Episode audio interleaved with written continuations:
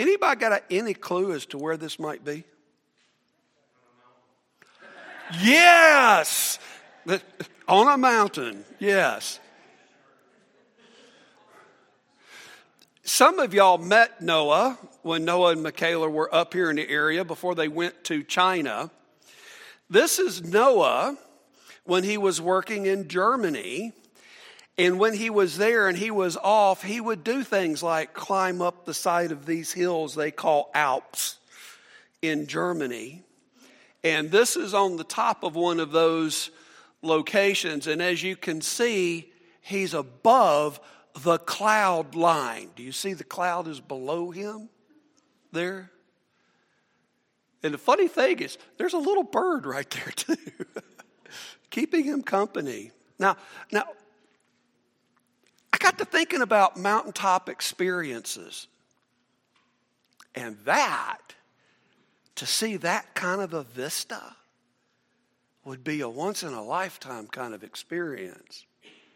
And we use that idea of a mountaintop experience for, the, for those times when, when there's a lot of joy, when we're, when we're pumped up. Uh, we use it a lot with uh, kids going to camp and, and having uh, an opportunity to, to really have a joy and fellowship with other kids in the Lord. Or maybe you go to a concert and you really get pumped up.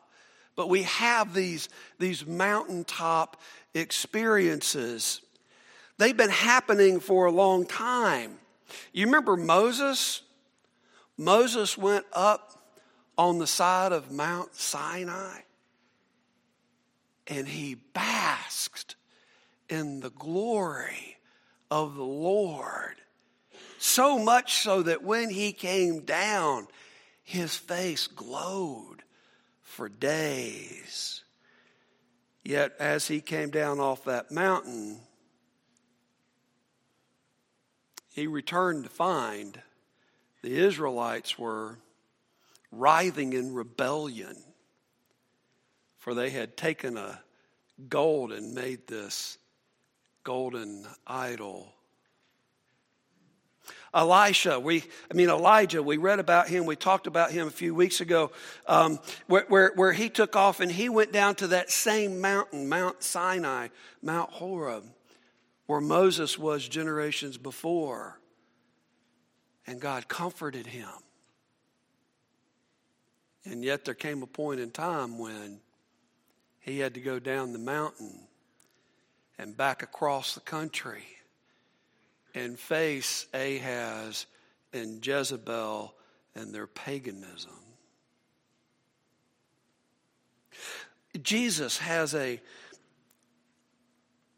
has a mountaintop experience on an undisclosed mountain outside of Caesarea Philippi. And while he's there, Moses and Elijah, we, we call that the Mount of, of Transfiguration, right? Or something was different there. And yet, when he comes down from that experience, he returns to find his disciples embroiled in a debate as an anxious father desperately awaits someone, anyone, to help free his son from the life threatening grip of possession. What's going on here? Jesus asked. What are you arguing about? A man in the crowd answered, Teacher, I brought you my son who was possessed by a spirit that has robbed him of his speech. Whenever it seizes him, it throws him to the ground and he foams at the mouth and gnashes his teeth and becomes rigid. I asked your disciples to drive out the spirit, but they could not.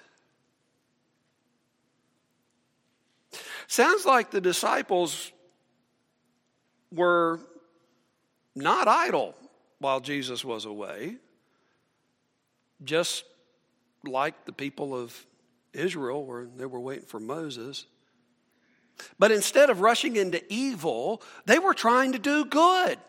That's what they were doing. trying to help this boy who, in modern medical terms, was suffering from a grand mal seizure. And in fact, in Matthew, where this is told, Matthew 17 15, Matthew uses a word that translates very well as epilepsy. Epilepsy. By the way, just because medical science comes with, a word for something does not mean that they understand it or that they can cure it. Anybody heard the term virus? Do you know what that means? It means I don't know what it is, but it'll probably go away on its own. Multiple system atrophy. You ever heard of that? My cousin Kevin, my age, wound up with this multiple system atrophy. And over the course of almost 15 years, he just slowly died. Because they, they could look at him and they could tell that his body was, was shutting down. All of the systems were shutting down, but they couldn't figure out why. Ataxia, that's a name that, a word that uh, Joy and I, our family, is very well familiar with. Ataxia, do you know what it means? All of it means is an abnormal gait. Somebody that, that's not walking in the way most people walk. That's all that it means.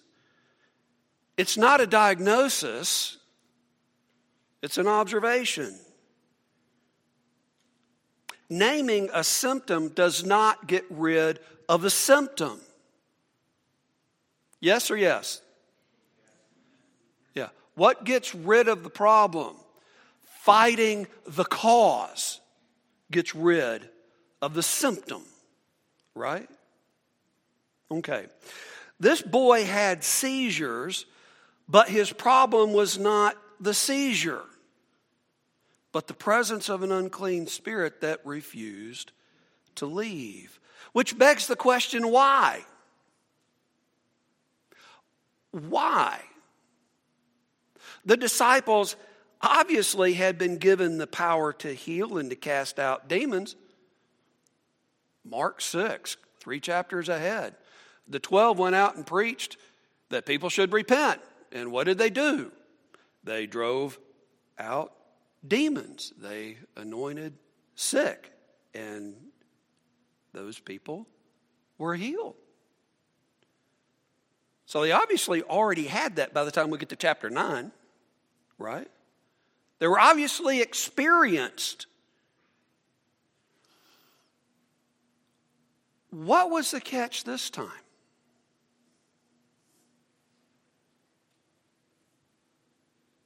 I got three words. You know what they are? I don't know. Bring the boy to me, Jesus said. So they brought him, and when the Spirit saw Jesus, it immediately threw the boy on the ground into a convulsion. He fell to the ground and he rolled around, foaming at the mouth. And Jesus asked the boy's father how long has he been like this? From childhood, he answered. It has often thrown him into fire or water to kill him. But if you can do anything, take pity on us and help us. I want you to note something here. Jesus is not just interested in the boy's welfare, he's also interested in the condition of the Father. Do you hear what he just did?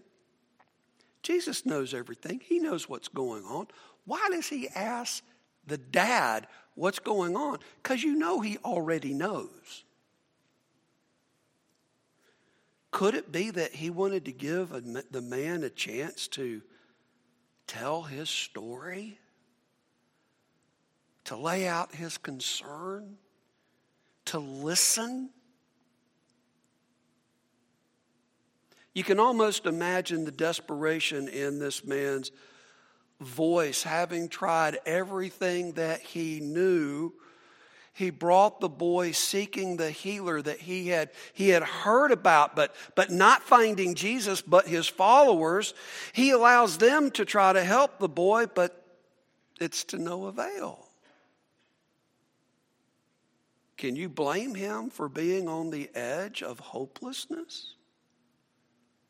I mean if Jesus followers can't help him is is the healer going to be able to do any better? And yet, the man says, If you can do anything, please help us. Now, in the original language, what gets translated as if into English could, could be three or four different things. The, the force of the language here is maybe you can, maybe you can't. You ever approach God that way? God, help me, but I'm not really sure if you can or can't, but I could use some help. By the way, it's a prayer he'll answer. Jesus picks up on his words, and there in verse 23, he says, If you can, Jesus said, everything is possible for him who believes. Immediately, the boy's father exclaimed, I do believe. Help me overcome my unbelief. When Jesus saw that the crowd was running to the scene, he rebuked the evil spirit. You deaf and mute spirit, he said, I command you to come out and to never enter him again. And the spirit shrieked convulsed him violently, and came out.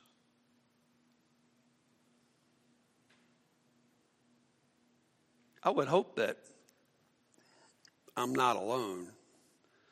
Uh, I'm, I'm sure many of you have read this over before and you've got your own thoughts about it, but perhaps maybe you've read it like me and you see Jesus repeating the man's words, if you can, as a as a recognition of his doubt.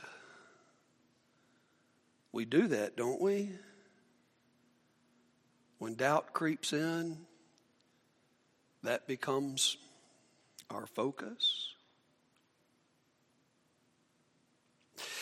Have you ever heard of the man who asked a tightrope walker, How are you able to walk on that thin rope so high above the city?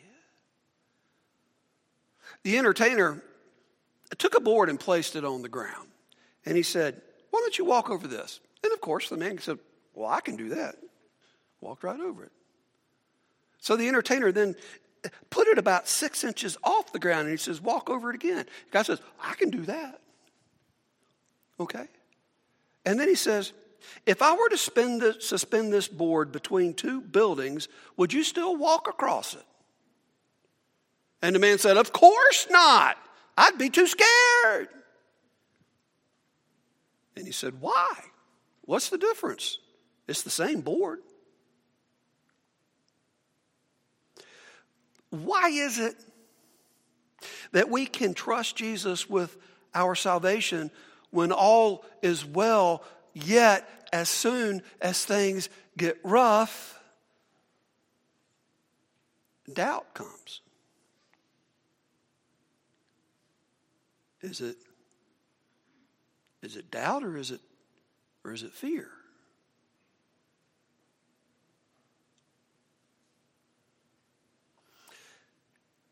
Friends, fear and faith cannot coexist.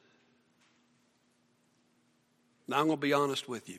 That was going to be the lesson for the day. And then I, I thought better of it. And I got to looking at this again and thinking about the man's question, his statement, if you can. If you can. What if Jesus, instead of chastising this man, is trying to teach him something? What, what is it he's trying to teach him? Everything is possible for him who believes. And then Jesus drives out the unclean spirit. What's the implication of that? Even if you have faith the size of a mustard seed, you can do what? You can tell this mountain to move and it will go into the sea. Yes? By the way, that's your memory verse for today. Mark 9 23. When you read through Scripture and you're reading through those stories and you start thinking about what's really going on, what we notice is that faith moves the hand of Jesus. Over and over in the Gospels, we see a distinct connection between faith and Jesus' healing. And that comes up especially in Mark's Gospel. This hurting father had enough faith to bring his son to Jesus. Regardless of how small he thought his faith was, it was enough. It was enough. Because you see, friend, the power is not in our faith, the power is in Jesus. If you have enough faith to step out and come down this aisle and ask God's forgiveness, forgiveness can be found because it's in Jesus. If you have enough faith to give this day to God, you can live it in Jesus. if we are willing, He is able.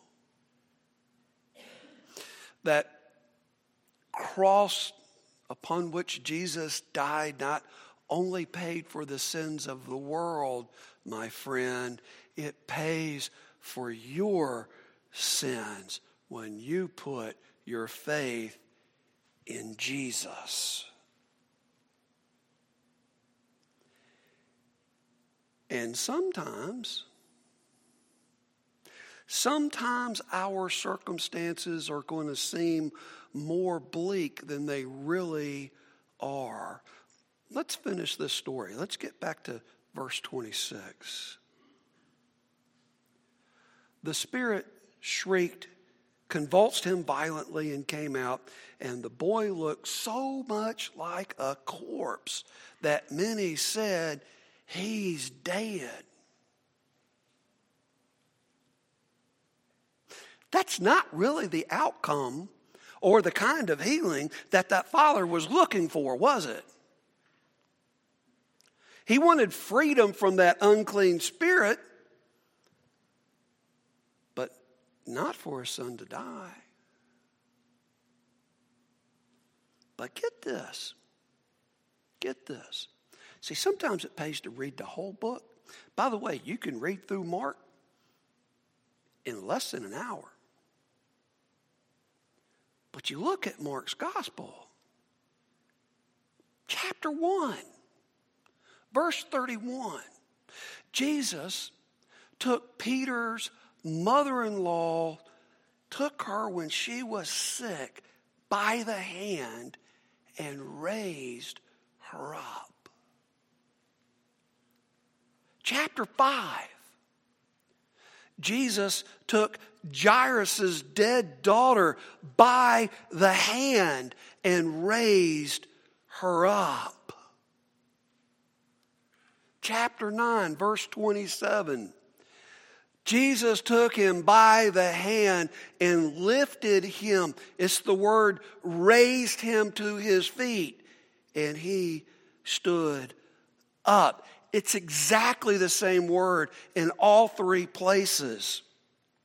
Matthew, Luke, John, and Paul all use that same exact word when they are talking about Jesus raising people from the dead and his own resurrection.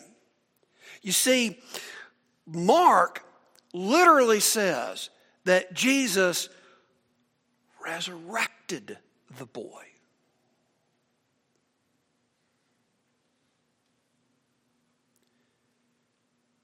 He started that back in chapter 1 with Peter's mother in law. You see, Mark alludes all the way through his gospel, directly alludes to the resurrection power of Christ through all of the healing stories that he talks about. Isn't that neat?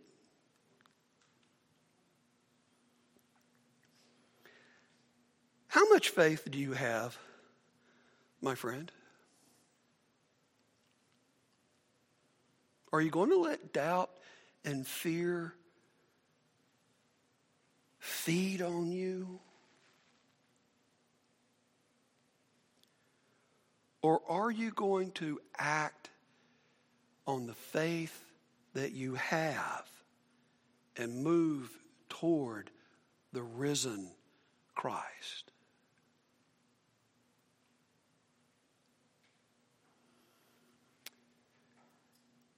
As I pray, why don't you make a decision whether you're going to live a life by fear or live a life by faith? Father God,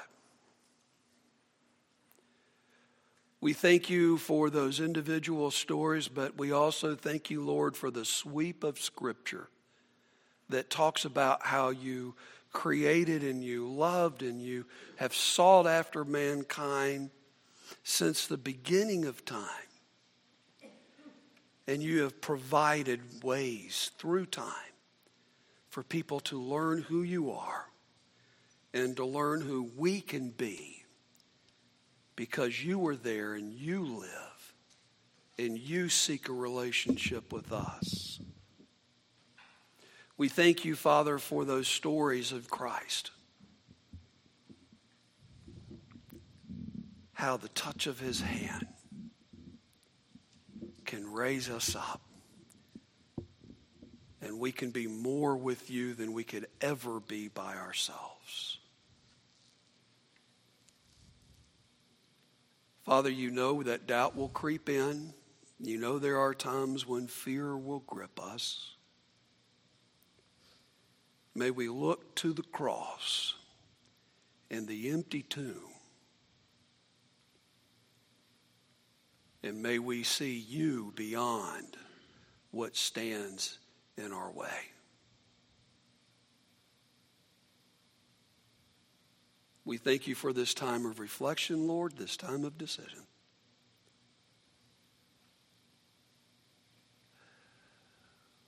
Strengthen us. And it's in Jesus' name we pray. Amen.